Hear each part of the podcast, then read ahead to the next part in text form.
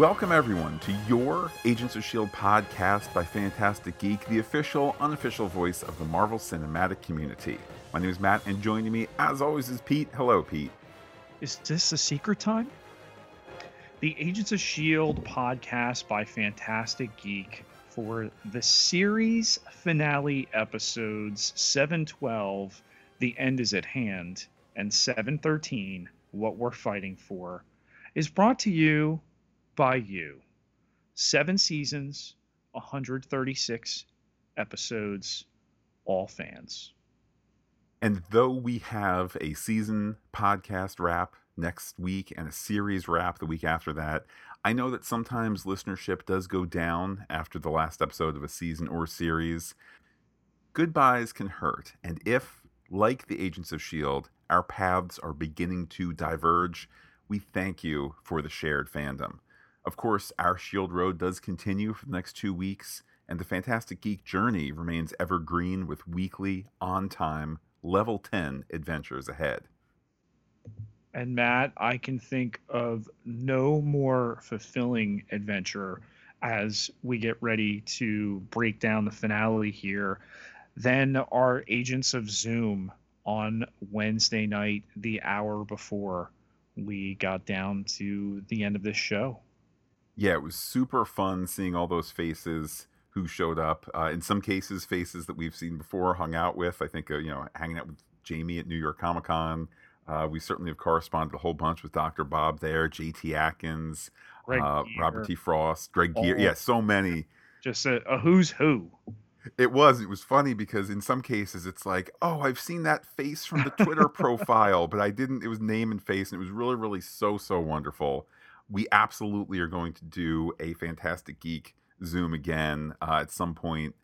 It was just, I, I, I don't know. It, it was a celebration of the joy the listeners have given us for all these years, uh, whether it's Agents of S.H.I.E.L.D. or other things. It really, really was just, it was a wonderful way to start to say goodbye to the mothership of Agents of S.H.I.E.L.D. Absolutely. Speaking of goodbye, Matt, as the series that was wrapped, you know, in terms of production a year ago, um, this time, uh, as they're putting a bow on things here. The finale having aired now, all the all the secrets known. Interviews are out in terms of what they thought, the decisions they were making. There's the table read video that has uh, emerged via the official Agents of S.H.I.E.L.D. Uh, Twitter account, certainly talking about those decisions. You know, there are people who are very high on the finale, there are people who are in between, there are people who are low on it. And certainly, we're going to hear from uh, all ends of the spectrum.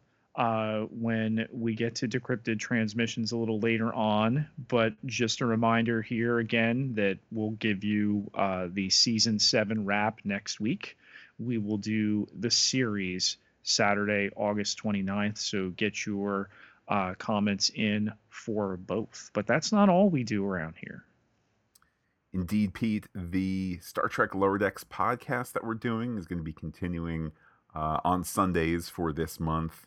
Uh, certainly looking ahead to Star Trek Discovery returning in October. Maybe some Mandalorian news before too long. I think we're we're still tentatively expecting Mandalorian in October, if not November. So lots of uh, lots oh, it's different... definitively October. That's that's the case. We're gonna get uh, we're gonna get some content trailer images very very shortly. Well, you know, when one door closes, other doors open up. But uh, of course, the door's still open on these two episodes of Shield. Debrief when we catch you up on what went down for the final time. The teaser Chronicom space lasers lay waste to shield bases across the globe as the Quinjet carrying Daisy, Mac, and Sousa sneaks ever closer. They manage to dock during the deluge before a Chronicom vessel locks onto the Zephyr 1 with a tractor beam and pulls them into a cavernous hangar as we go to the title card. Daisy, Mac, and Sousa brace before entering the the Zephyr for a sweep that comes up empty.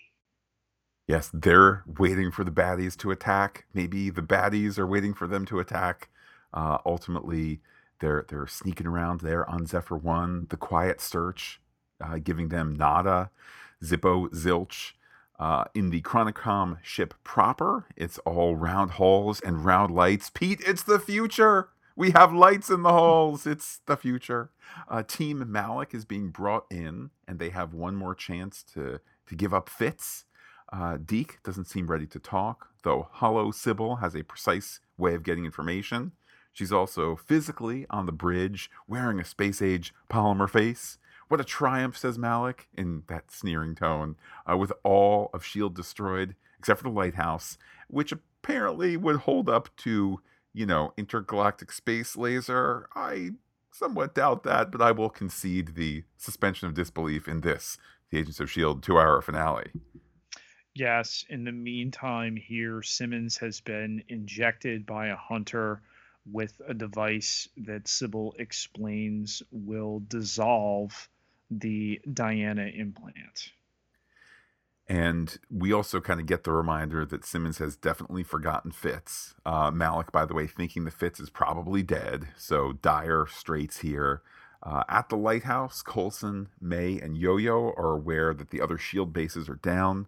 There's some sort of strange signal coming in. They decide to implement lockdown protocols. Pete, this this two hour finale made in the past for the future, where they have lockdowns in the beginning and Zoom calls at the end.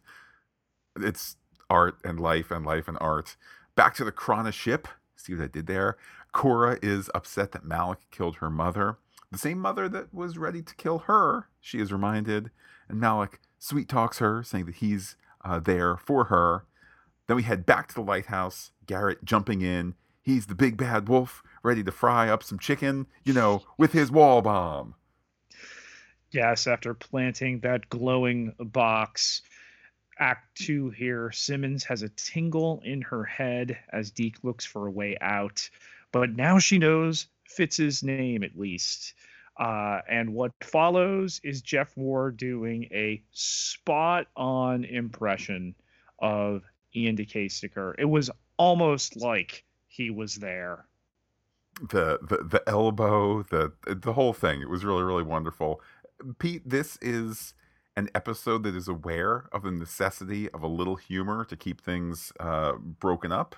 Both here, I'm thinking earlier on when uh, the Quinjet uh, is flown in, and it's you know well, we're we'll worry about the next problem when there's the next problem. Oh wait, now we're trapped here. It is the next problem. Things like that.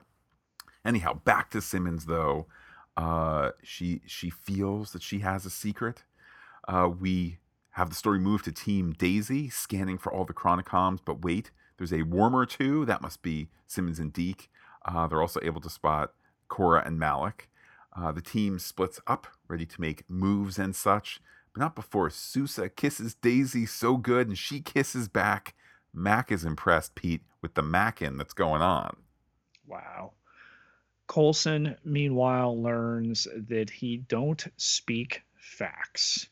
And uh, May, who was channeling uh, Obi Wan last time we saw her, feeling the destruction of Shielderon, uh, she sees Garrett on the surveillance camera, which Yo-Yo IDs is at the lowest level of the of the lighthouse. They see the device that Coulson calls a chronobomb, but he's working on a way to stop Garrett from teleporting. They do, however, need Yo-Yo to help a bit.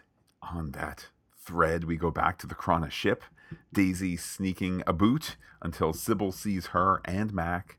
You being here is meaningless. That's why it was so improbable. Uh, yeah, Pete, anytime there's a one in seven chance of something happening, you can just assume it's not going to happen. Uh, 2016. You're lost. Sybil's not sending Malik, and she needs confirmation that Fitz is dead. Daisy and Simmons must reunite. So now we have interestingly, nice little twist here. Sybil and Daisy on the same page, which I did not see coming. Back to Zephyr 1, Mac is so angry at the idea of losing to robots. But don't forget, Zephyr 1 is the way out. Time to blow open those hangar doors. It's just really far and really difficult. Yeah, great uh, shot of the camera behind the missile as it uh, whirls around, and then the shot, and the two missiles have no effect. I know that the model, the digital model for the Krana ships are the Krana ships are meant to be a mile long, obviously in the world of the computer. But I had I had that little tidbit that Mark Kolpack had had tweeted out, you know, uh, between last week's episode and these two, and it was just like it was in the back of my head. It's like you're halfway through, let's just say halfway in the inside here, and you're going to fire a missile at something that's half a mile away. Good luck with that. And indeed, it does not quite work. Kora knows Daisy is there, and Malik continues to manipulate her, but they're more powerful. Two against one. They can't listen to Sybil, and they have to take out Daisy now. Also, a little bit of a, a roadmap to victory here destroy S.H.I.E.L.D., and Malik and company can run the planet. Uh, and of course, you know, to do that, need to take Daisy out.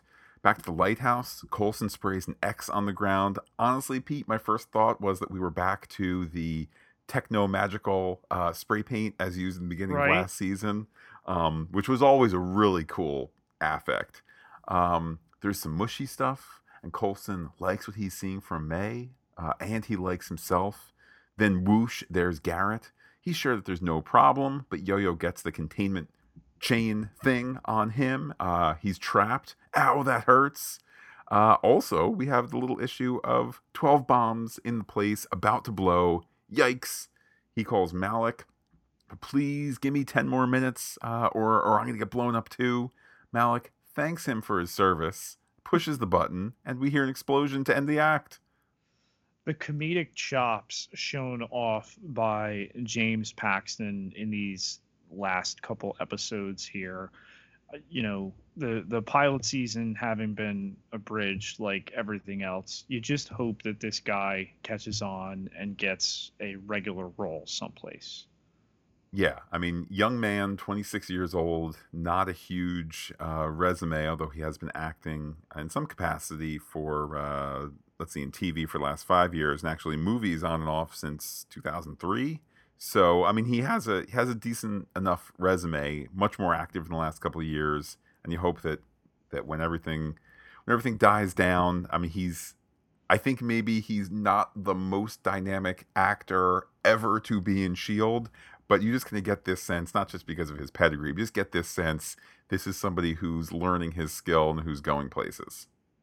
We dig out after the explosion here. Yo Yo had moved all the bombs to one place. Garrett is bleeding, and they're not sure they should help him, but he remains the best chance to help their friends in space. Yeah, Coulson says yes, we will save him. Back to Zephyr 1, they need a bigger bomb for the door. Hmm, but six Chronicoms are there to take the faces of our heroes. Um, Mac drops a circle energy bomb thing, knocking down all the baddies. It's an egg in their beer, says Sousa. Uh, I'm assuming that's bad. That sounds bad. Uh, no, egg in the beer is actually a good thing. It's like good on top of good. Oh well, yeah. the, it, it's an egg in the beer for Sousa and Mac then, um, and would probably eggs and beers probably would be bad for robots. But anyhow, time to use the Krana weapons to hold Zephyr 1 down until Daisy comes. With that, we cut to Daisy, who's being ignored by Krana guards. That's not creepy. We head to the Shield HQ room. Ah, Pete, the the minutes dwindling that we will see that, you know, those yellow safety rails and such there. Um, to see the Rock Breaker's office from season five, etc. Uh, Garrett should make it, but now Yo Yo is hurt from the rebar, although not very hurt. We kind of really didn't go anywhere with that. Um, they're trapped down here. Garrett awakens. Nathaniel Malik is an SOB, and Garrett has the chance to be a white hat. Uh, probably a phrase he got from watching Westworld, even though timeline wise, that, well, we'll pay that no uh, th- that no matter there. Uh, as for the computer noises, is there a pattern? Daisy, Freeze, Simmons, and Deke Uh, Simmons asks about her costume. Is it for protection? Can she have one? Um, it's as if they wanted Daisy to find Simmons. Um, but Simmons is having a hard time remembering what time it is and what's secret and what's not. At this time, Sybil announces that the device in Simmons's brain has been dissolved. Oh, and Kora, yeah, she's resting. On Zephyr 1, Mac and Sousa talk guns. The shotgun shoots electricity now. That's just peachy. They reflect on the word, but Sousa is a good man, and this might be the end. But Sousa's got an idea. If one robot could be a bomb, you know, back in the earlier part of the season, what could six do? We cut to ship corridors. Simmons knows marriage. Marriage is the key. Joined unstoppable, then they stopped, and they stop and see Kora. Oh, wait, why is Kora there? says Sybil, having previously ordered that Kora and Malik not be involved, so mystery afoot as we end the act. Hello, sister. Act 4, and Daisy wants to get Kora off the ship so they can talk, but she didn't tell her about mom, and she's angry here. Kora lets loose with a couple of blasts, which Daisy quakes away and uh, orders Deke to get Simmons to the Zephyr because uh, they can still t- change the timeline. Yes, this fight is going to stay here. They talk about the merits and demerits of Jiaying, uh, and Daisy won't use her powers to fight Kora. She didn't have a sister in the original timeline. Come with me, join me in the fight against the Emperor. We can change the timeline. Back to the lighthouse, that weird signal, it's a signal for an 084. You know, Pete, the thing that they explored in the second episode of the series and mentioned in the first episode? Now they're doing it in reverse. It could be a person or a weapon. Garrett offers to get the chains off to help, but are there other options? We go back to Zephyr 1, Mac, and Sousa wiring up the Chronicoms via the Gravitonium device and the time jump drive, teching the techity tech tech. There's footsteps a coming, but it's and Simmons. Where's Daisy? Sousa's ready to go after her, but he's told to stand down and get duct tape. Kora doesn't think Daisy is bad when Nathaniel and Sybil catch up to her in the hallway and she's let Daisy go. But Nathaniel shoots her and then offers Red Shirt Kimball a promotion if she locks her up, and Sybil needs to consult the time stream again. Lock her up, oh my. Zephyr 1 is ready to blow their way out. What did the duct tape do? Lift off time. Uh, Zephyr 1 half cloaks and turns around. Turns out they plan to fire Chronicoms on a bomb. Chronobomb bomb? Chronobomb? I don't know. Times two. Uh, it works, and Zephyr 1 is out of there. Uh, in the iconic shield bar slash former speakeasy. Garrett gets them there. Then gets shot in the head. Freeze says shadow folks to end the act. And rather surprisingly, end uh, young John Garrett's time on the show. Yeah, it was a tough pill to swallow, but, uh, you know, he's made his impression with his time. That fifth and final act of the first episode starts with hands up here. Yo Yo says she could disarm them, but May feels that they are scared and confused. These are the people that were sending and reacting to the coded transmission. It's Agent Brandon Gamble from the hub, and then there's Agent Hand, a young Agent Hand who thinks she's just killed one of her own, but May talks her down that Garrett was a double agent, and they have all these packages. No idea what they're supposed to do with all these 084s. Gamble's grandfather was in the SSR. There's another package here with a 1948 postmark that Yo Yo finds. Agent Gray Small KE had a locked safe in her parents' basement since she was uh, since before she was born, and they open all these up. One seems to have been constructed in the 1960s, the other is futuristic, and our group reunites. Indeed, knock knock at the door. It's Mac and Daisy, hugs all around. Deke's there too, and Simmons is confused, but Math is her faithful husband. She tinkers with the objects, while there's exposition to let the camera not look at her as she builds things. She puts pieces together. Holy matrimony. Uh, although Pete, maybe not with the Batman inflection I did there. It's not holy matrimony. It's more holy matrimony. The idea, Pete, of two becoming one. She Whoa, uh, whoa, just knows. Then three becoming one. Matt, are you glad you didn't see those ABC PR stills that showed the child? The only thing I saw was of a pregnant Simmons reclining on a bed. I'm glad that for whatever reason that didn't blow my spoiler mind. I think in part because we've always since since Deke as grandson was introduced, we've known that Fitzsimmons have a child at some point. Um, but yeah, just w- weird. Now that now that I better understand what was out there, it's all the more baffling because this you know th- this dyad of episodes presents the birth of their child and the hiding therein as a top level secret a level 10 if you will There you go. Um, having put all these together here, still missing something. And in comes beloved character actor Bill Cobbs, you know, of The Bodyguard and Demolition Man. The bus broke down, but he's got something here from his friend Enoch or from one of the Koenigs. He can't quite remember. What is in the bag, Matt?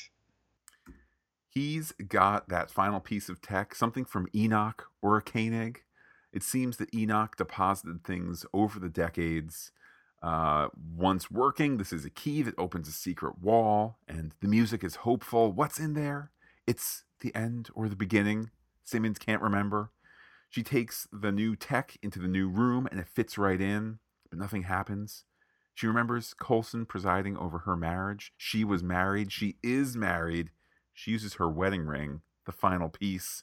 The machine activates, opening a wormhole in the ceiling. A masked man appears. It's Fitz. He's so happy, but she doesn't remember him. Damn, to end the act.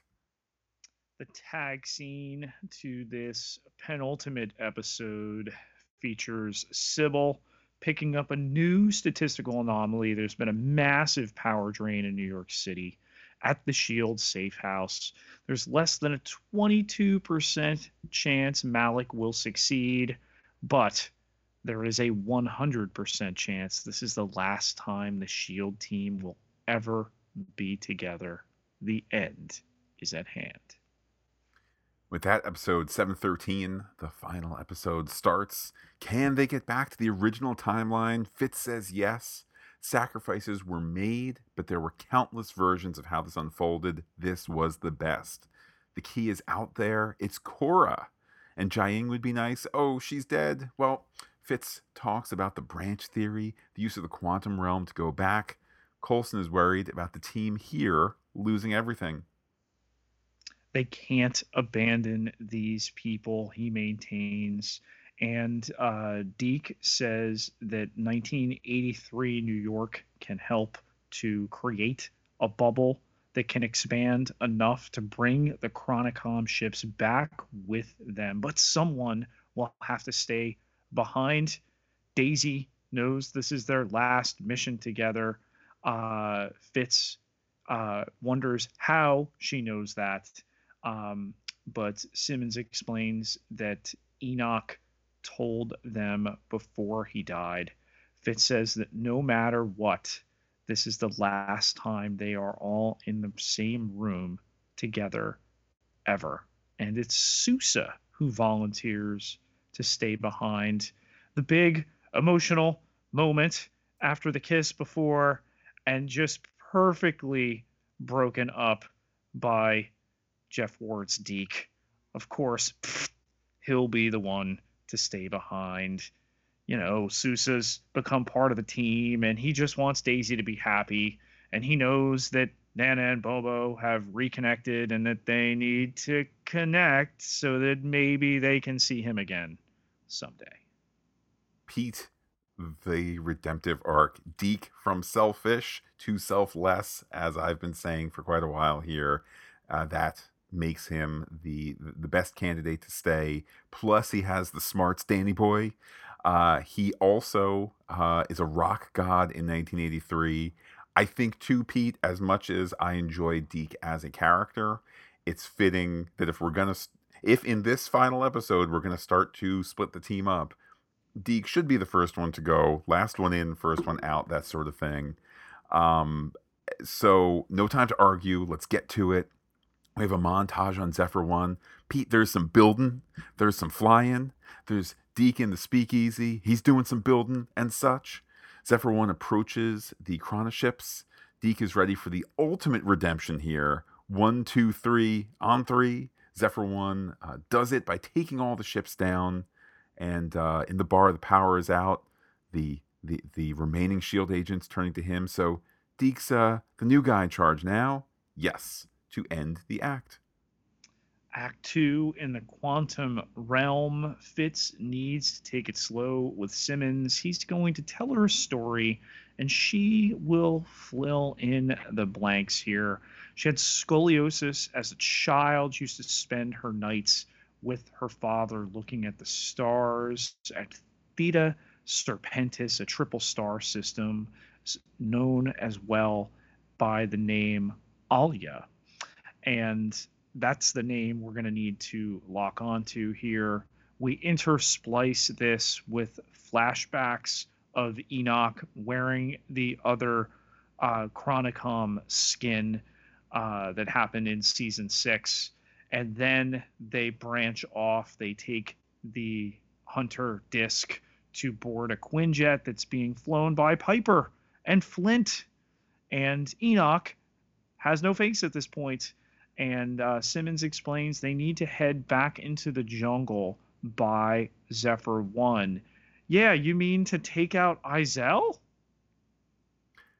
Who would have thought, Pete, that we would be circling back to last season, which was a letdown by by the estimation of most Shield fans. In this episode, giving the end of last season uh, a surprising boost. I won't say a massive boost, but a boost nonetheless. Um, they're gonna take that small piece of monolith and uh, and get to jumping. We have Fitz studying the time stream. Uh, there's the building of designs. They spend plenty of time, uh, all the time they need since they're making a time machine. They took time to live, to have happily ever after, but of course they couldn't stay away forever.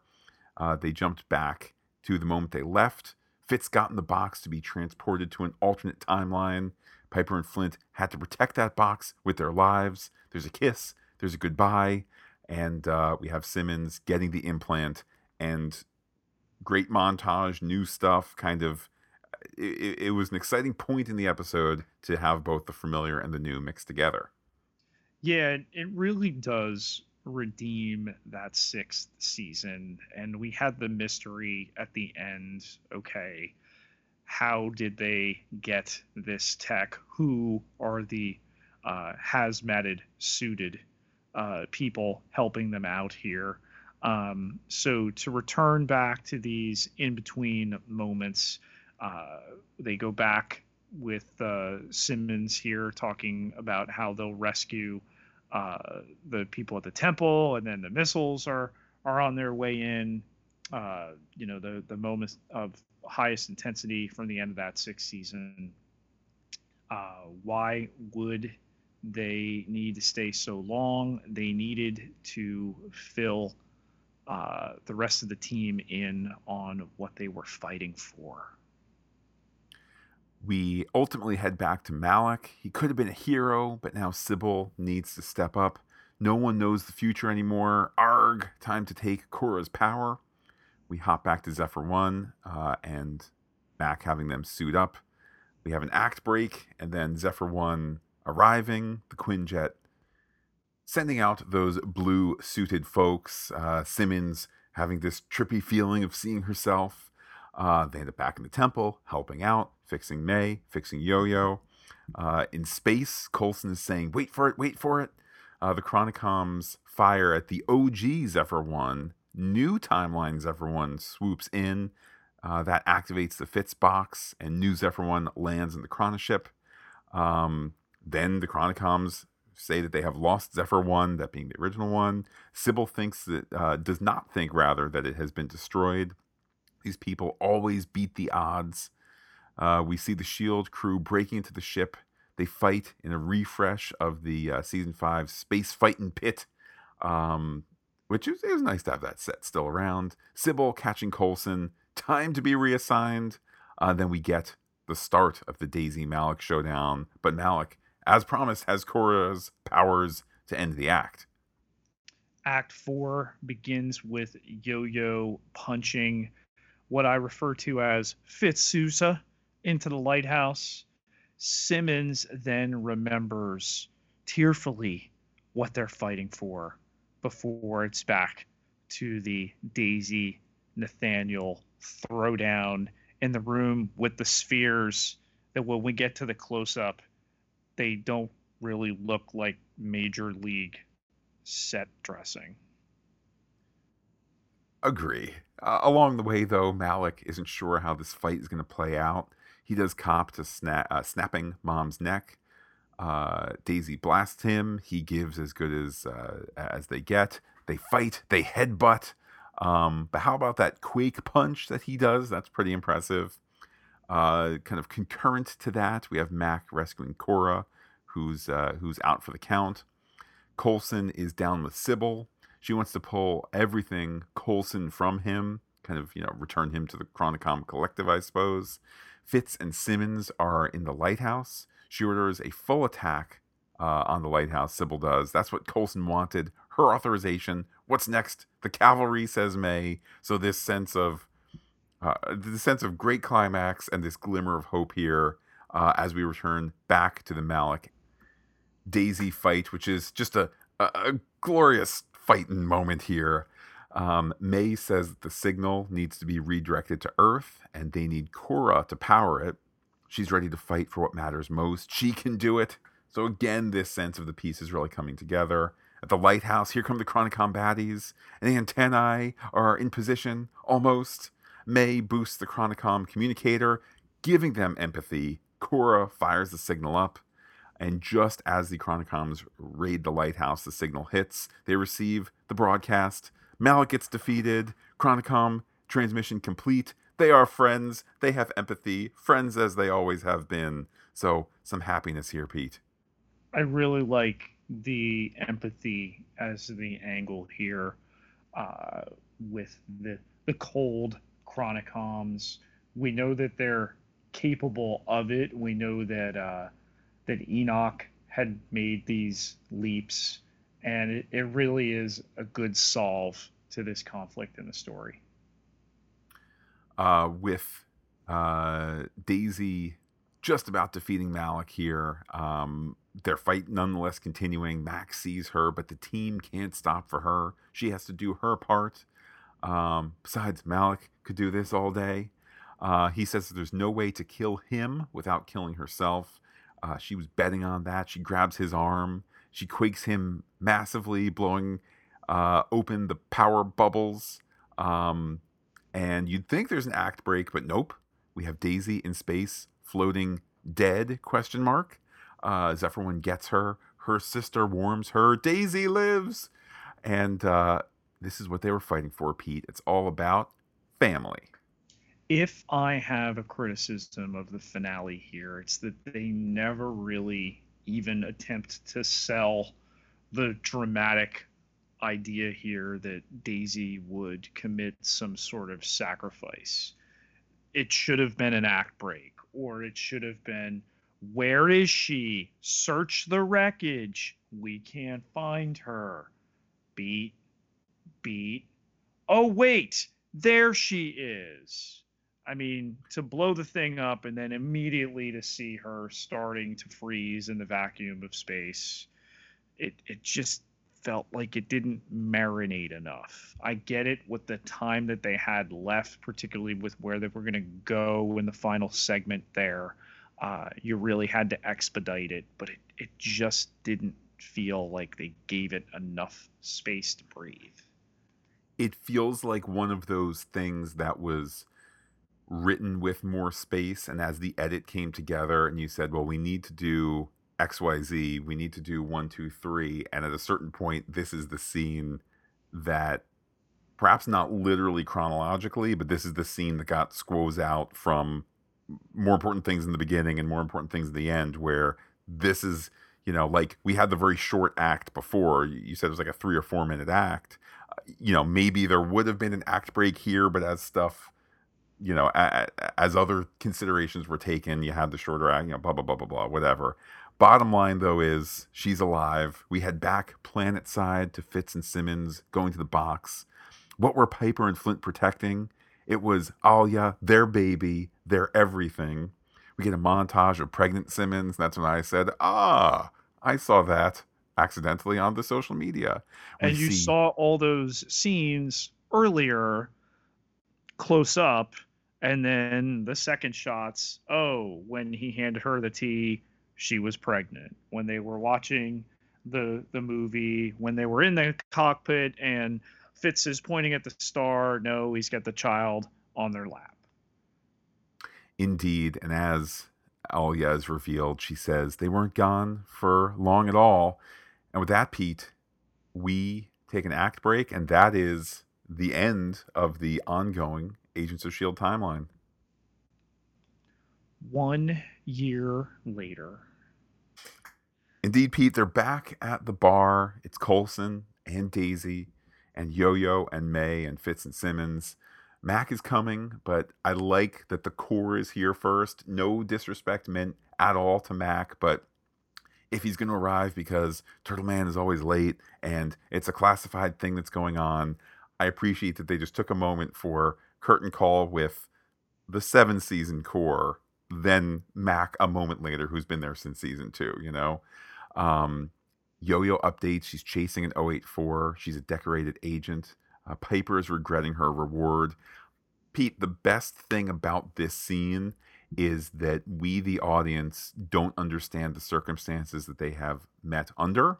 Uh, mm. and the fact that these things are going on right now. She's chasing an 084 right now. Mac is dealing with a classified situation right now. It's it's great to have one last surprise, and I guess the how the characters end up is another surprise as well. But it's just great to have this moment of I don't fully understand, but I'm drinking from this scene. And yet another case, you know, we had quarantine with Yo Yo in the first episode.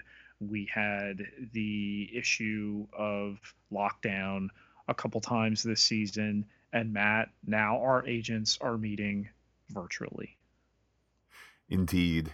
We have uh, May asked how she likes her new profession. She says she hates being exhausted. Uh, the Fitzsimmons daughter is doing well. Uh, the presents are appreciated. Uh, they also share a letter from Sousa. Things are going well with Sousa and Daisy. Um, he's made for this work, and he's a dork, says Daisy. However, what's next for Coulson? He says he's going to continue to reassess, maybe see the world, uh, May could use him. Mac too. There's even a spot for him on Zephyr three, says Daisy. Uh, with that, Yo-Yo has to step away. May too, uh, for uh, from the group. Uh, Daisy's starting to lose the signal. That is when it's fully clear that this is a virtual meet. Yeah, and you think about the path that we've taken to get our characters here, and I don't think enough can be said too about how they sell you on the year later premise. I mean, Daisy looks noticeably different. May looks as as relaxed as we we've ever seen her. Uh, Coulson's always Coulson, and that's the nature of who he is now. Um, but to have Mac and Yo-Yo, who became integral parts of this team included in on it. To have this speakeasy really as a a mainstay set for this seventh season to be used in so many different iterations and now for it to be cemented in the canon of the show as the last place we see them all together physically and that they return to virtually every so often sold for us a couple episodes back daisy and mac having that conversation about you know, I don't want it to be the type of thing where we get together every so often. We're supposed to be in each other's lives, and they really get the best of both worlds. They do, and then we reach the point where the ending truly starts to come. Uh, they reflect on missing Deke. They reflect on the fact that everyone has died once uh, as well. Uh, with that, Yo Yo has to go. She hollows out. We see her her fragment of story on a new mission with what I'm assuming is Robo Davis, although maybe there was yes. other. LMD okay, Davis. LMD Davis. LMD Davis. So we have Yo-Yo working with LMD Davis. We have Piper there. This was the the, the favor she wanted call in called in. Uh, it's time for them to jump into the mission. So thus ends Yo-Yo. We head back to May at the speakeasy. May will be sent some names. Phil, please stop by. May unplugs, and she's headed to class with Flint at Coulson Academy. Oh, it's such a great uh, touch there. Uh, he had been called AC earlier in these last two episodes here. AC, CA.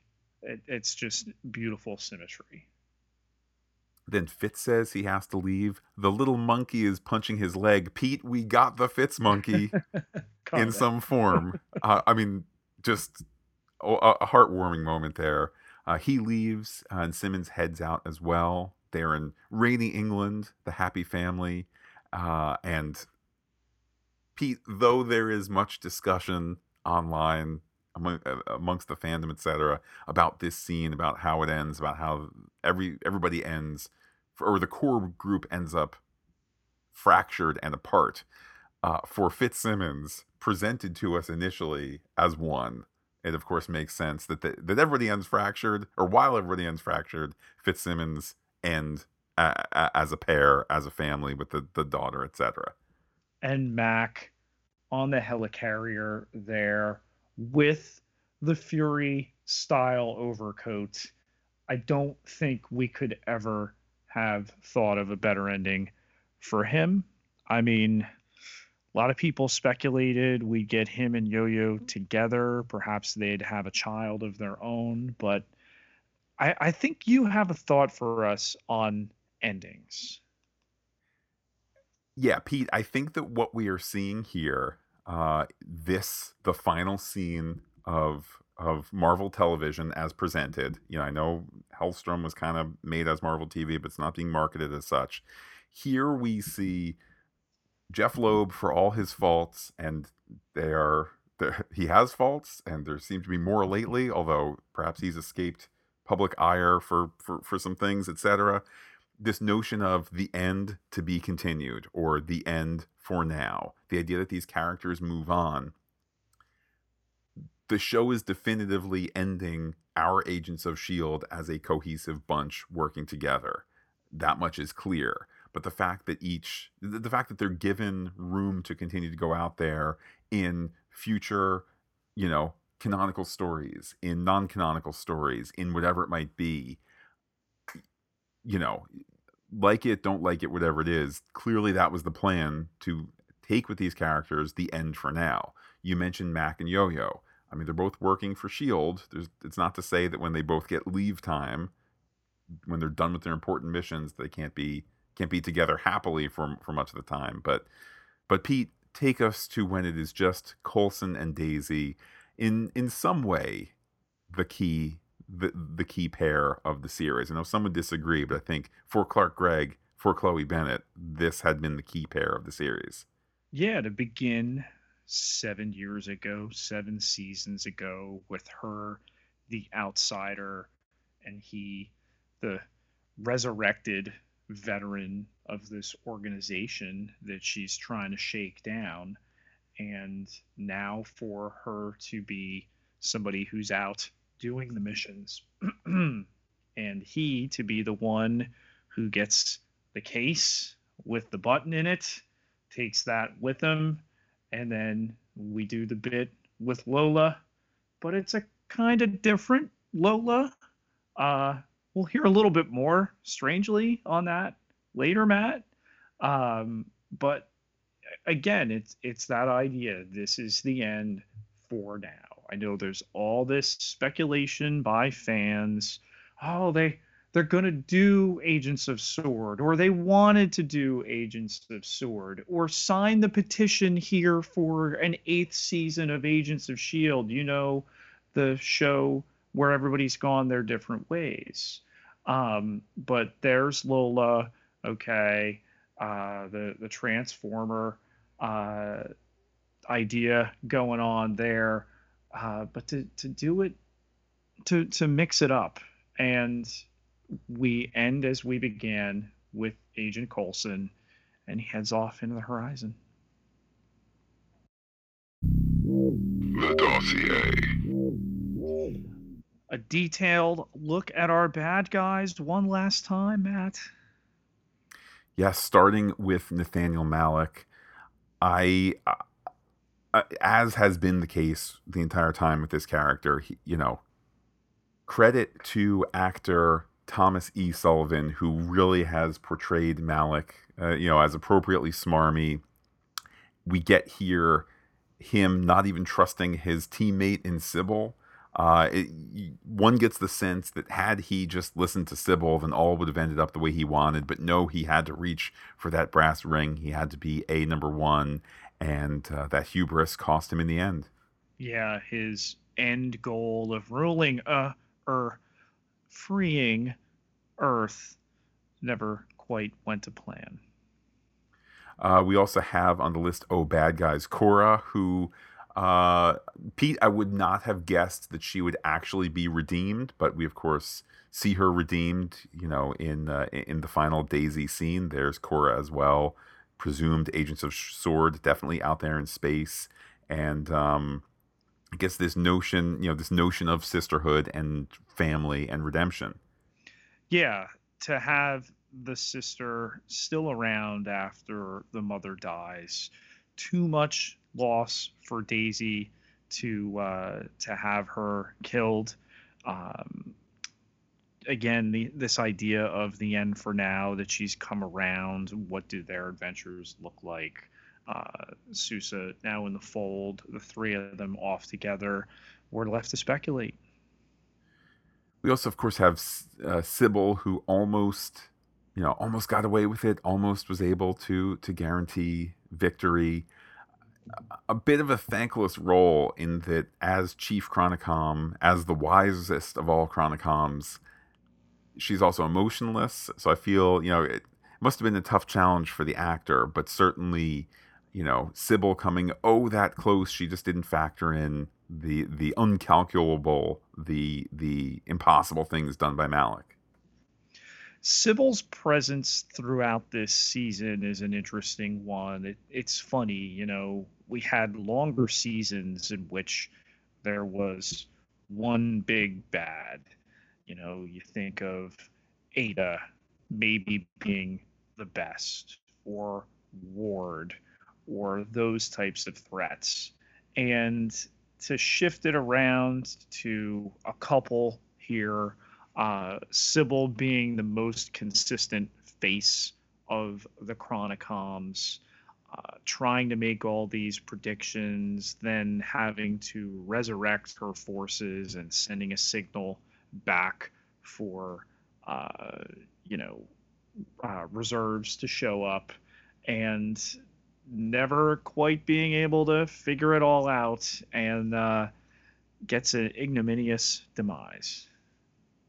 We end kind of how we began with John Garrett as the baddie. Now, of course, Bill Paxton's time on the show, not uh, not in the first half of season one, but Garrett being the first great villain of the series, the first villain to kind of capture, you know, kind of a real multi episode arc, a real kind of ongoing threat. What the show became started with the presence of Bill Paxton.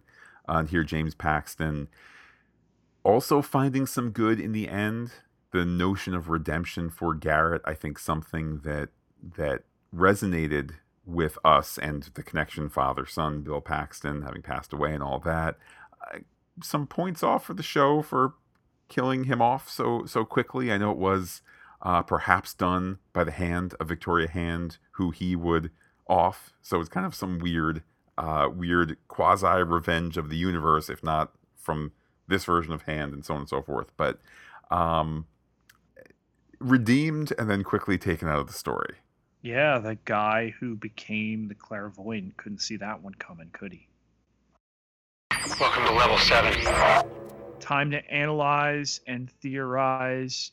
Matt, what is next for our Agents of S.H.I.E.L.D.? Will that petition lead to an eighth additional season?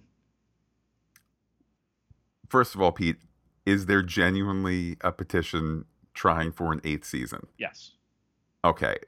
Then, you know, the analogy I always use when it comes to the world of Hollywood is sports, in that you might really love how your team plays between the lines, but for you to be um, a knowledgeable fan of your team, for you to knowledgeably root for your team, you also need to know about things like uh, new rule changes. You also need to know about things like the salary cap and the free agent market and things like that. That might not that it's not as fun as the ball is thrown. Who will catch it? You know, it's kind of nitty gritty stuff.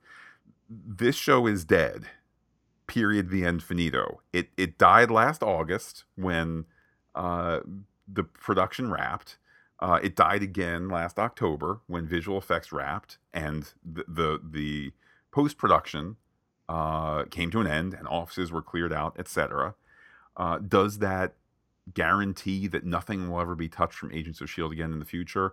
Of course not. This is a show that at its core is about the character who Joss Whedon killed off, you know, at the end of Avengers, and it was like, okay, cool, that's it. Uh, and then it turned into something else. To hope for an eighth season, you know, in a soundstage that was stripped to the bare walls. By the way, at a studio space that when all of the active productions, Agents of S.H.I.E.L.D. being, I believe, the oldest one there, when all the productions finally finished up at that particular studio, which was like a third. Uh, a third party studio. It wasn't, you know, the Fox lot or the Universal lot or the Disney lot. Uh, it was being sold and turned into condos. You know, props are being sold this fall, uh, as Marvel does from time to time. So the show is dead could there be something in the future? I mean, we really need to hope against hope because at the end of the day, Marvel Marvel Television is a division that has been shut down, a division I continue to in all sincerity argue that with, you know, for all the wonderful things about Jeph Loeb, I think him needling Marvel Studios and him Jeph Loeb purporting to be in his mind in his presentation the equal if not the superior of that pipsqueak Kevin Feige, I think has probably done long term damage to Loeb in terms of his working in the Disney infrastructure, etc. So you need to resolve that before there's Agents of Sword coming very soon to Disney Plus or something like it. We have Coulson, we have May, uh, we have some people who really, really wanted to see them end up together. I don't think it's not that that couldn't happen or didn't happen, but where the show chooses to leave them has some people really vocal.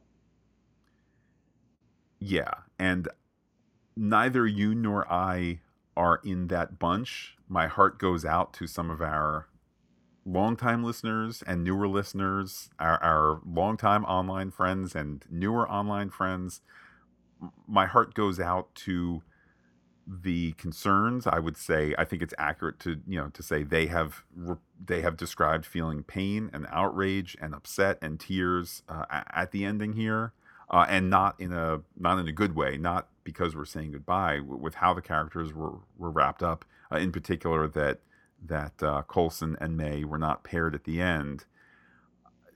To my mind, I mean, a feel what you want to feel, certainly, and and if that's if that's your truth, I mean, at the end of the day, these are all fictional characters. Feel about them as you are. Coulson and May uh, being paired at the end or not, you know, is not going to have a, one way or the other. It's not going to have a real world impact like, you know, here's our nuclear test ban treaty or something like that. Yeah, at the end of the day, it's all feel how you want to feel. No one can tell you otherwise. For me, I credit the show for saying we are going to take these people who have been together and we are going to unquestionably say their time as agents of shield or as the agents of shield their time has now concluded they might say but wait uh uh mac is is presumably still the director and yo-yo is doing missions. Yeah but our agents of shield our core group the end of the road has come because the episode count is up because the abc stopped ordering episodes and so on and so forth. And unlike the perhaps superior season 5 finale meant to be a series finale unlike that where there really was the end to be continued and the next shield mission is clear the you know zephyr 1 is going to space to rescue fitz and and love shall be rewarded and all of that. This really was saying the end of agents of shield and adventure continues out there in your hearts in your mind in a future show maybe in a one shot in a whatever. But the end for now but the end. I feel bad for people who felt let down by the finale. Um, I can't put myself in that group, but I've definitely been there before, so I empathize. Um, but but you had these characters, you, you got them, uh, they had their arc. It it doesn't always end up the way that you might want it to or think it should. Um, but I, I think at the end of the day, you look at what you were given, what you uh, looked for with them, and you know that's the greatest joy that you get out of the the performance of characters by actors that you appreciate. my heart goes out to to the fans who feel that the fandom is fracturing over this. I mean, there's there's one sort of you know, as we said at the top of the podcast, there's one sort of uh, milestone where uh, you know, okay, we're at the end, so you know, this podcast will not be talking about new Shield episodes after today, even though we do have you know future episodes coming. Like th- there is that end of an era type thing. The fact that there's a bad bad will from some people over the finale and then b there's bad will over people having bad will or not having enough concern or or whatever it, it's different i think and this is what's very interesting about it, it, it it's different than other finales uh, for example, like Sopranos, I think universally people would agree that was not good because it was unclear. I think the counter argument is yeah, but you didn't get it. So we can kind of intellectually talk through, you know, it was the bullet or was there or whatever it was. We can have a discussion there that's mind versus heart. Um, Game of Thrones, if you feel like, hey, they didn't, they did not set up the conclusion that you gave me, you can have a discussion there, you know, whether they did, whether it's fitting, so on and so forth. I think with Shield, it's all heart. Like it is logical where they went. It also is logical if you argue, well, it should have been Mac and Yo-Yo and their kid, and it should have been May and and Coulson on a beach. Like th- there's there's almost less to argue about, and in a weird way, it ends up being more to argue about. The agent in the safe house, uh, Brandon Gamble here, had a granddad in the SSR. It's shades of Agent Triplet. I just wish there would have been some way to bring BJ Britt back. I think that here's what I suspect, Pete. As they were working on this season, were some ideas like that thrown out? Uh, perhaps. I mean, look, they went as deep as as Sousa, right? And they did time travel, and they did alternate dimensions. So there was tons of potential. Would the Agents of Shield experience and Trip's framework return and goodbye would that let alone the initial goodbye of Trip in the in the real story existing as a real person within the within the MCU would those have been less lessened if they came back with him this time? Maybe yes. You know how much is that curtain call to look back over all seven seasons versus we've done redemptive bittersweet curtain calls for agent trip we've done it uh, for Ward in that framework Ward, you know, got turned around and and so on and so on. probably at a certain point they just said we're dealing with the season six, season season seven arc. Most of season seven relies simply on season seven, with a little bit in the season six finale. And if we're going to reflect, it's going to be on the whole experience, or it's going to be on season seven. We're not going to do much in between. I, that's what I suspect the conversation was. The quantum realm, Matt, emerging in this finale to reconnect Shield to the Marvel Cinematic Universe, right? Indeed.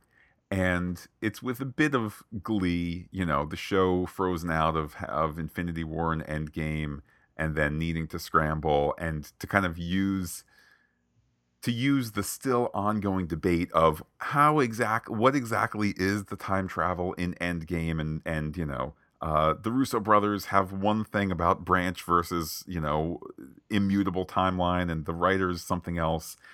Uh, you know, again, the the rivalry between Marvel TV and Marvel Studios is not mine, right? It's not my career on the line when when Jeph Loeb stood there at New York Comic Con and said, "And we've now made more hours of entertainment than the movies have." You know, it's not my neck on the line.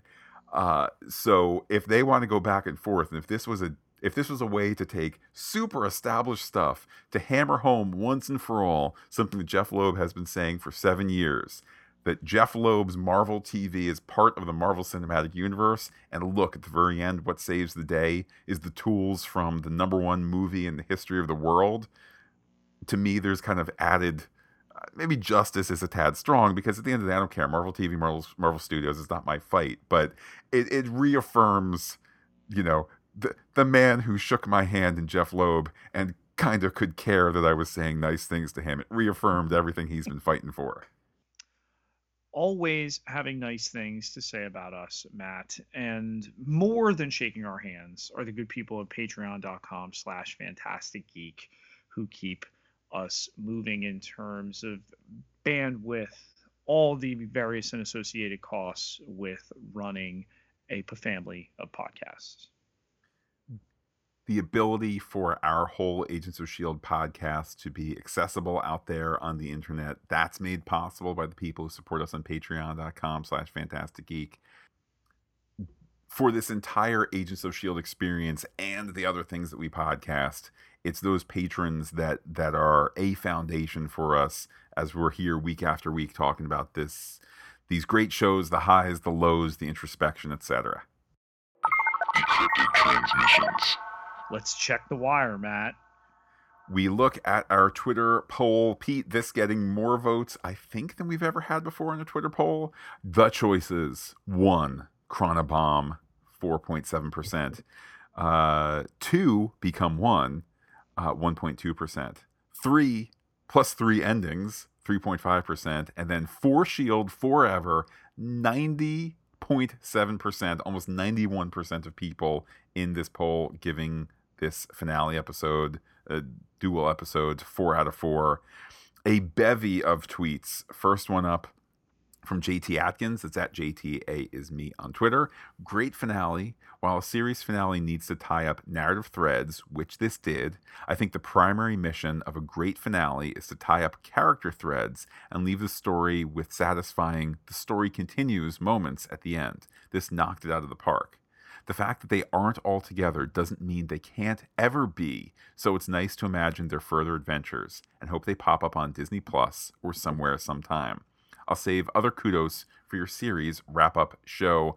By the way, Pete, if I may pivot from JT's comment to a little uh, victory lap of my own, I had called for several weeks that the main threat would be wrapped up somewhere in the 10:30 to 10:45 range and that there would be enough time to say goodbye. It certainly wasn't wrapped up by 10:30, but I'm glad that they didn't say and the Chronicoms are defeated. Oh, goodbye everybody. They had the time for it to breathe.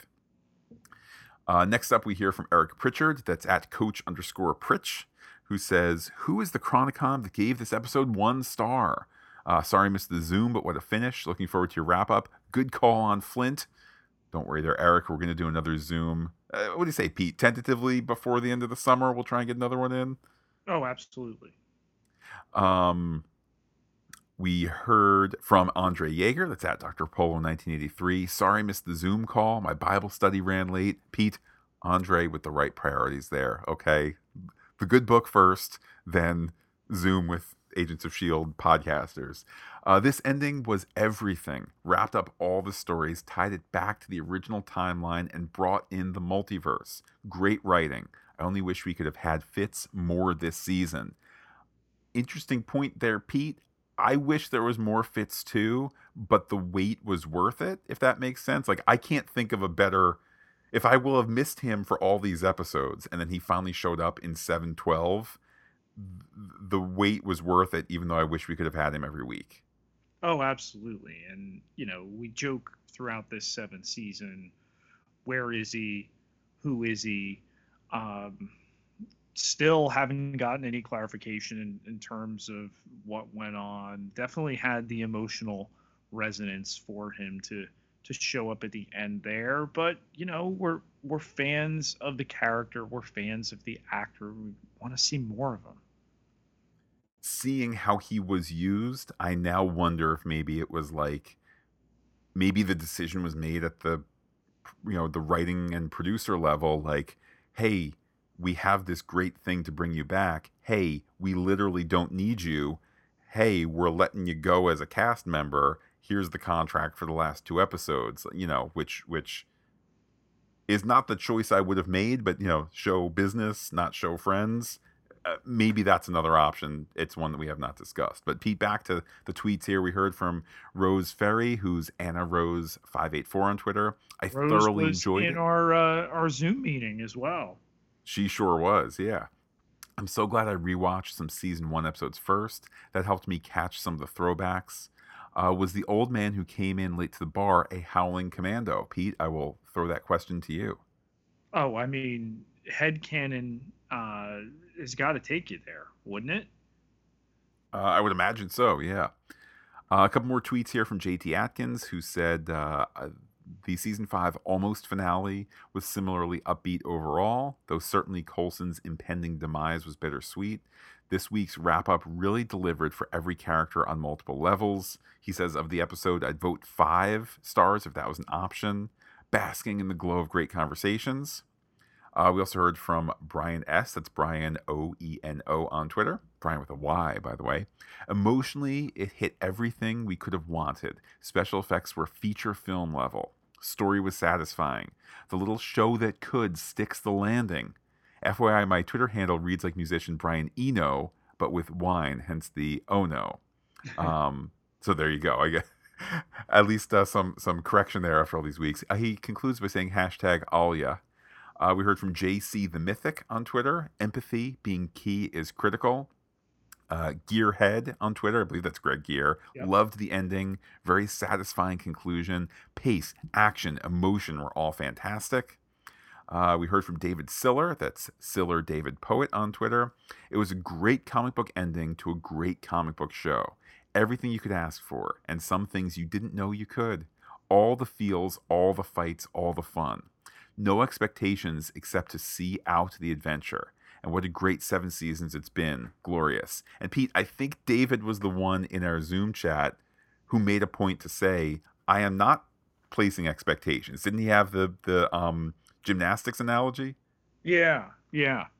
which which I actually carried with me into the episode. His analogy, folks, was this. He said, and he was the first one to say he doesn't exactly know gymnastics terms, nor do I, but that like he wasn't looking for the triple axel, and then when they delivered a double axel, it would have been a letdown. When in fact, a double axel is really impressive, and I think that that's wisdom I'm going to carry with me for future series finales, just in terms of again, like if you just back off and say, "All right, show, you tell me," you know, I- stand by not liking the Game of Thrones finale because I think, I think that my expectation was to continue with the gymnastics thing here, land on the mat, and they instead were like, "You thought you were here for gymnastics? Uh, we're jumping in the pool." It's like, well, you didn't earn that, but for David, it was earned here.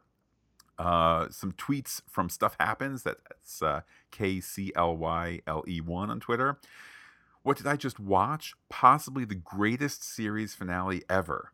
Humor, action, great fight scenes, awesome special effects, old friends, even Lola, and an incredible blast meeting for us. Uh, plus, although I don't think it will happen, they left the gang in positions where they could pop up in future Disney Plus shows or movies. I know, wishful thinking, just so damn good. I'm going to miss the hell out of this show. I would have liked to see Deke again in that little snippet they usually have at the end. So there you go, Pete, talking about, um, I think as you had discussed, I must confess, whether it was on mic or off mic, there was discussion to do a Deke, Deke 2020 tag scene. Is that correct? Uh, yes, or at some point in the 80s and or 90s it was pitched um, so many masters to serve in terms of a finale and ultimately abandoned in terms of the the greater story and character responsibilities they had And I mean, would it have been nice to see more of him? I say yes. That said, Deke in the 75 year future, he ended up on top, you know, when we first met him. Deke in the 2010s, he ended up tremendously on top with the gaming company and all the this, that, the other. Deke in the 80s ended up on top in the band. Like we know Deke in the late 80s, we know what that would have looked like. It would have been the the 80s Gordon Gekko suit and Wall Street or you know or, or continue with the rock band. Deke in the 90s, it would have been the sweaters in the 90s. Like it, it would have been the same level of success. So I think it's it's almost one of those things that it is best in our in our hearts and not up on the screen. Um going back to stuff happens, uh, but it was fitting to go out on Coulson.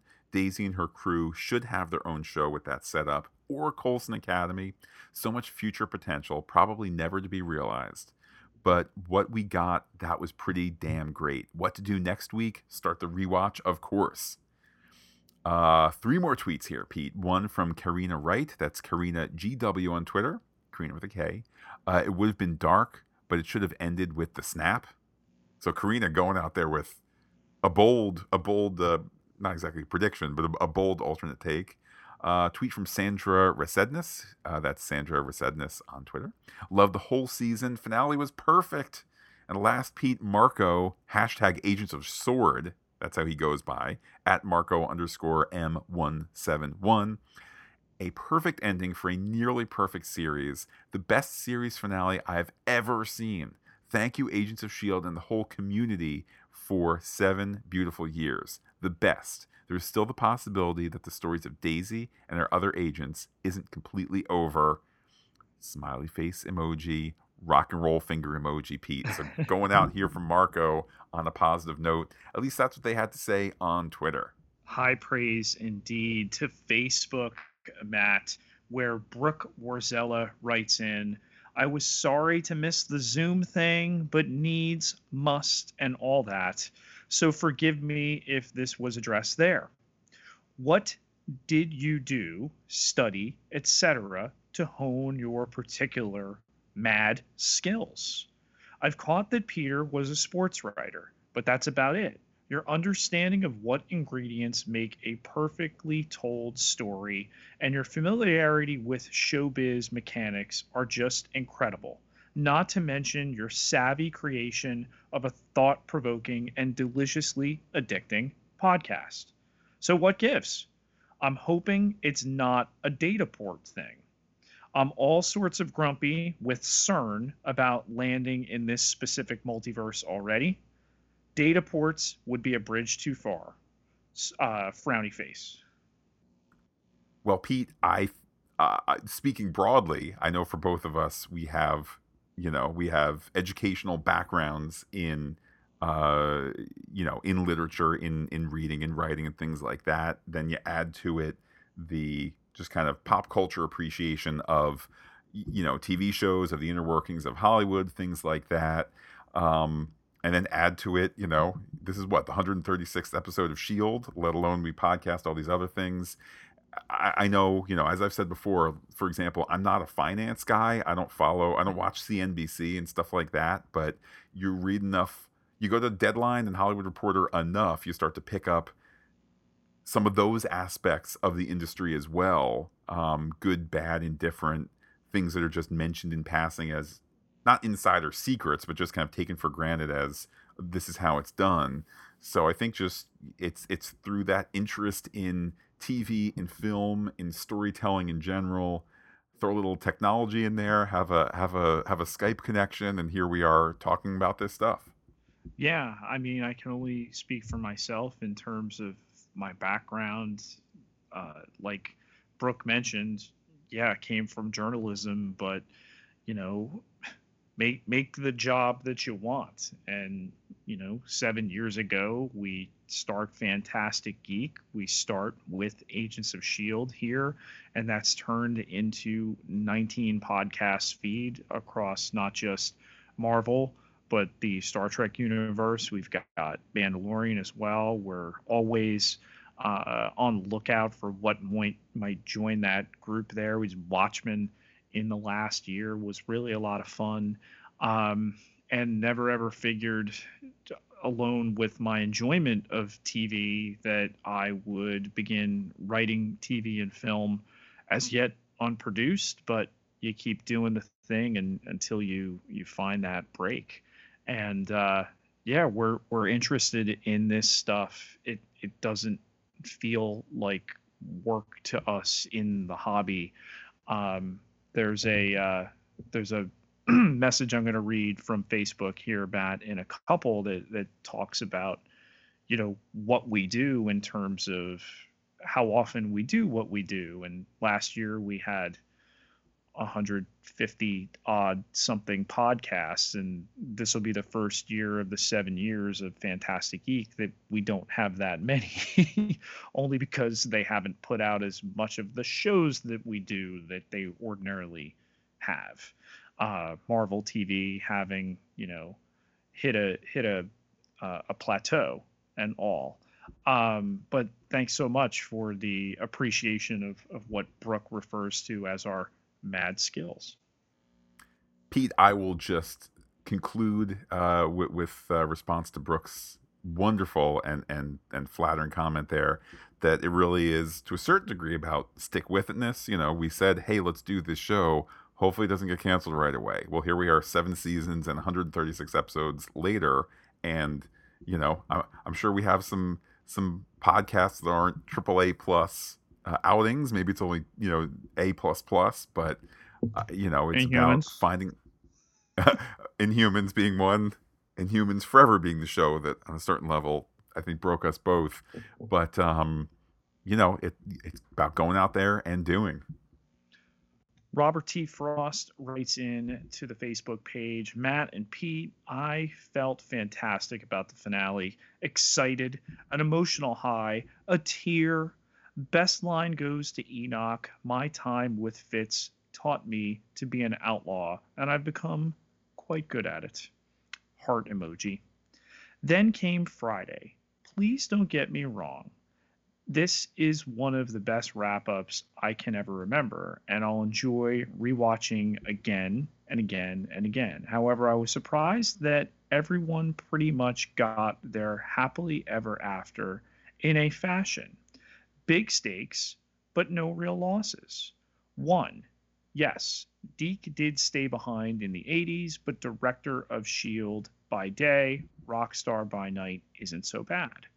Two, I did not like the Daisy resurrection. I understand why they did it, but I don't have to like it. Three, what is Kora's power? Fireball? Energy beam? Electronics disruptor? Human frozen in space body defroster and jump starter. Four, then the biggie. The show completely disregarded the snap, just ignored it. Maybe ignoring it was the best solution, but it certainly left me puzzled and wanting. I am supposing the team to be in the original timeline, but when? Post snap correction? Or is it even the original timeline? We have several characters pulled out of time Kora, Sousa, and Flint. So are we in a new timeline? Five, what happened to the Chronicoms? Are they living on Earth, observing, or did they fly off into the starry sky searching for a new home? Six, I love that Fitz was using the quantum realm. His helmet was very Ant Manny ish. Well, let's just remember the helmet was Deke's from season five. Season five, yeah. Yeah. Um, and finally, in the category of spin off shows, wrong answers only, a Disney slash Marvel mashup, a new Saved by the Bell set at the Coulson Academy starring Melinda May and Flint. Till our next show, your friend, Bob.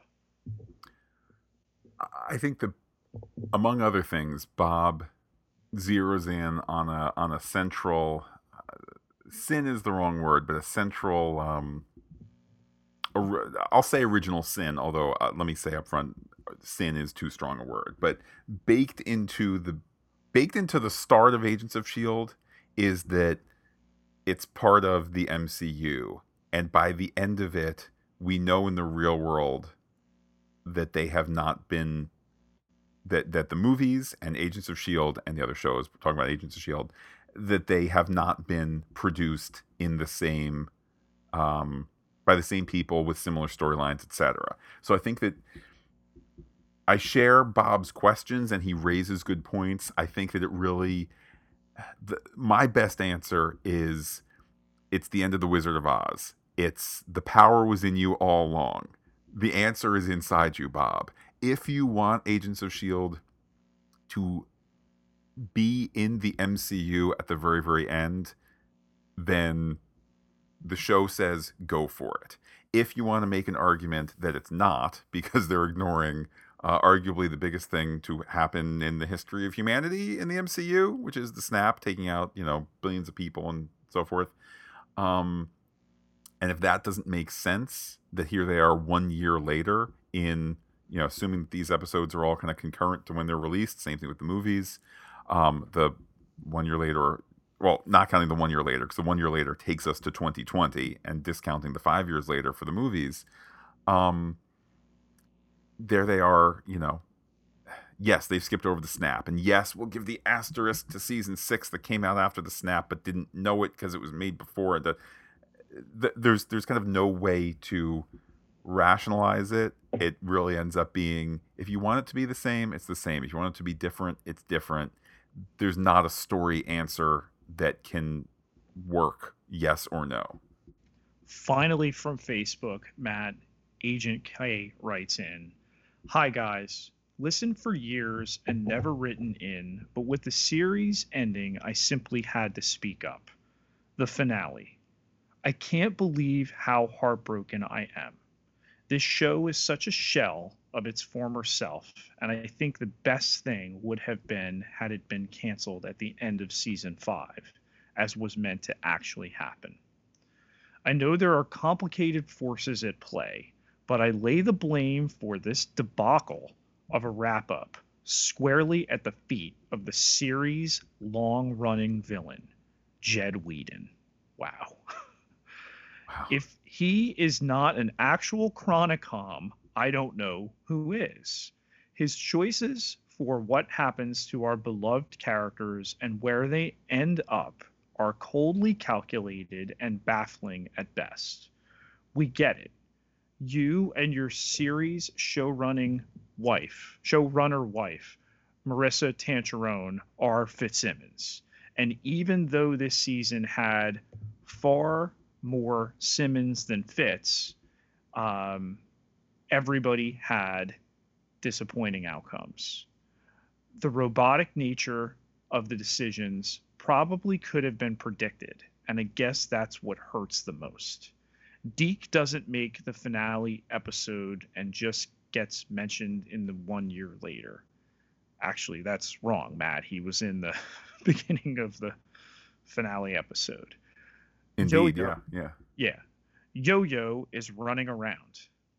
Mac runs Shield, like he's been running Shield. Daisy is off in space with her shoehorn sister from another timeline and her beau from another Marvel show, the wrong character to get brought back and made a regular cast member. And Philinda, my poor Philinda. Why can't this show give them happiness?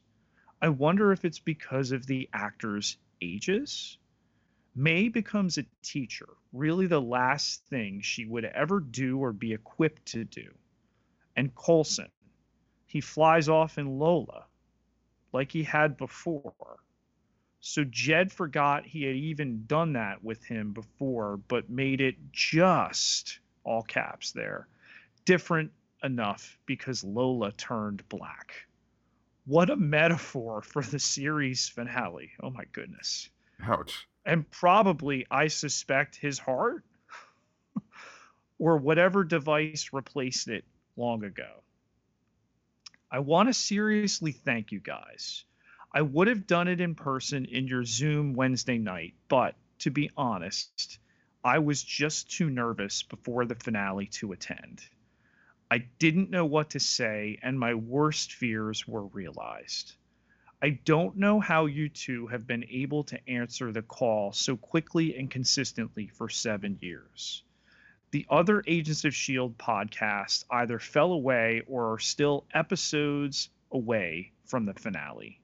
That I know I can expect your podcast on Saturday, days after the series finale, when it still matters, is really a source of comfort to me and a lot of fans out there in these really difficult days. You should be commended for having to cogently talk about this disaster, and I know you will do it a whole lot more fairly than I or any fan right now, regardless of their feelings on the finale. So thank you for that. You have earned a listener for life with all your Phantastic Geek podcast, and I consider myself a member of the family. And they wrote PH family, Matt. So they got that there. With great respect and a sad soul, Agent K. Well, first and foremost, I, I, thank Agent K not just for the uh, the honesty and not just for the you know taking the time and all of that, but you know the to, to talk of loyalty to us and sticking with us and and whatnot. Uh, that that means that means so much. Uh, in terms of answering the call, I mean, when we started doing this, it started with the following premise: A, this will be fun to do for every episode. Uh, B, people the, some people out there will want to listen to it every week and hopefully our our, our fun quotient uh, you know is is always number one but in terms of the audience we know that people uh, make you know make make subscribing to a podcast listening to a podcast they make that part of their part of their routine. And I always say, you know, that space between your ears when you put those headphones on or when you're listening in the car, that's a really that's a really intimate place to be. And I don't mean that in a saucy way. It's just, you know, you're in people's ears, you're in you're you're having a conversation with them even though the audience isn't necessarily talking back, but it's that it's that back and forth conversation. So I mean, if if there are podcasts out there that aren't doing things in a timely manner, does life get in the way? at times absolutely and lately now more than ever you know life is a challenge from it's a challenging world to live in how about that we all are being challenged by the world uh, whether it's at you know uh, global or national or local or personal level um, but it's out of respect for the audience that we do carve aside the time that we do um, in, in a timely way so that that much is very very appreciated but Pete, what are your thoughts from Agent K's uh, message there?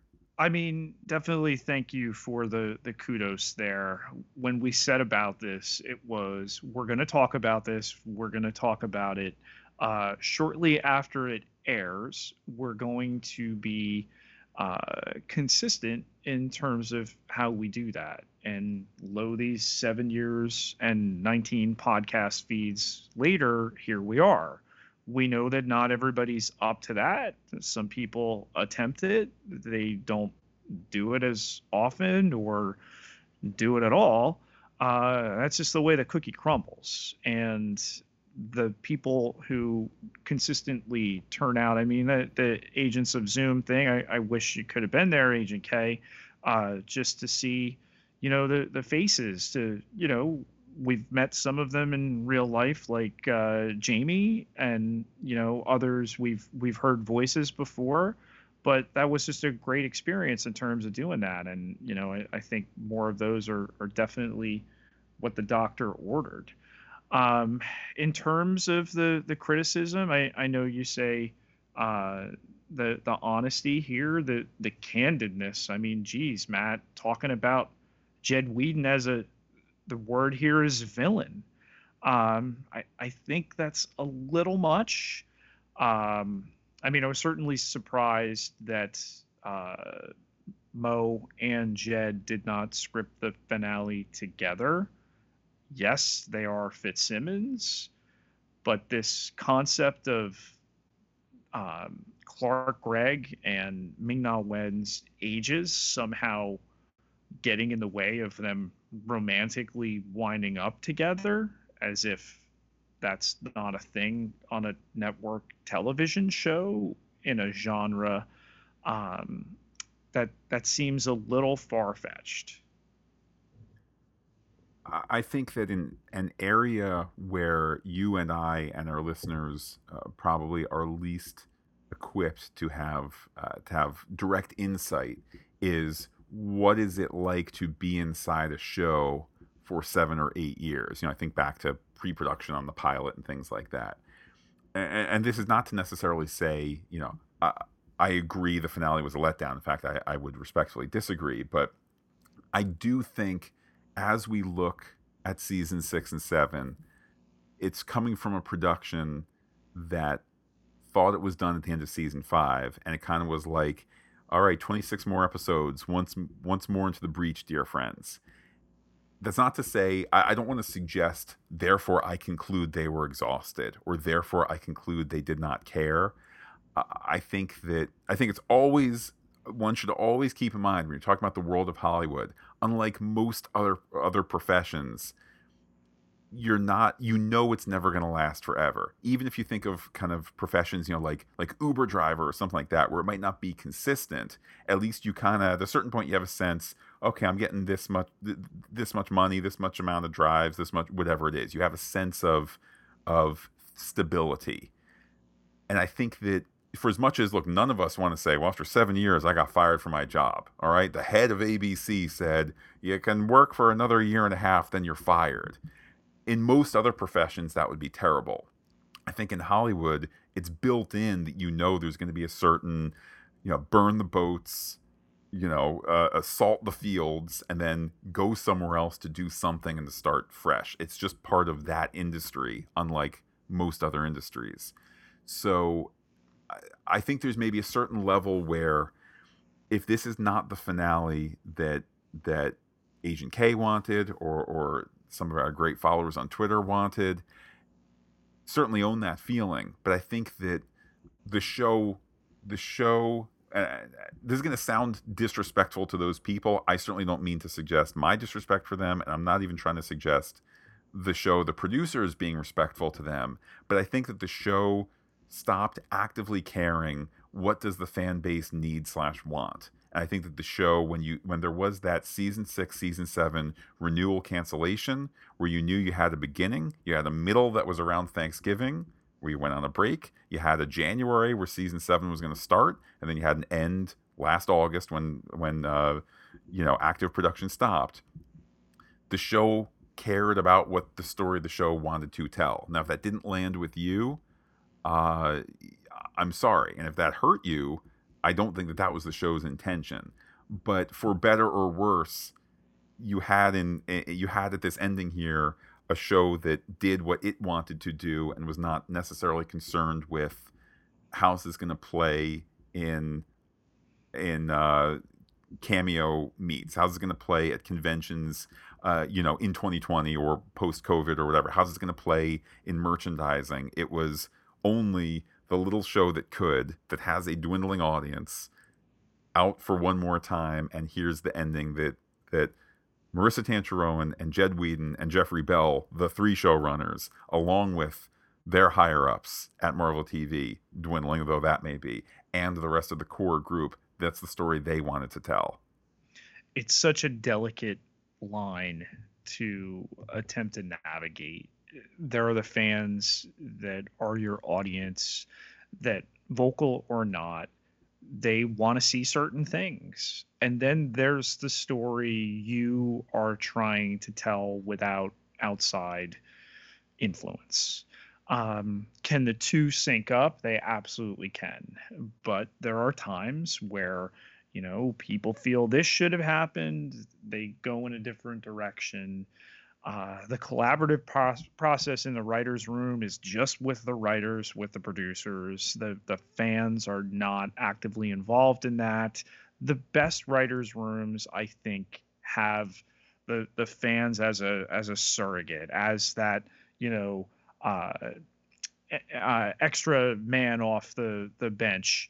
Uh, if we're gonna go with a with a sports analogy here. Um, it's tough though, and it's tough to please everybody. And as we said before, you know, I I I understand the Philinda people, and you know, I've I've we've all rooted for ships at one point or another. Um, I I feel for them, I really do, and I, I wish there was more of a of a happy ending for them, and they were uh, together and, and rode off into the sunset. It, it's just not the ending that they conceived here. Pete, the last bit of feedback comes from our pal 084 via email, who says as follows Okay, so that's two Shield finales that have gotten me to tear up. The difference being that this one had me subtly wiping my eye in my office cubicle while watching on my cell phone. I'll start with 712 since it's sure to get overshadowed. I got to watch Victoria Hand shoot John Garrett in the face, which completed me.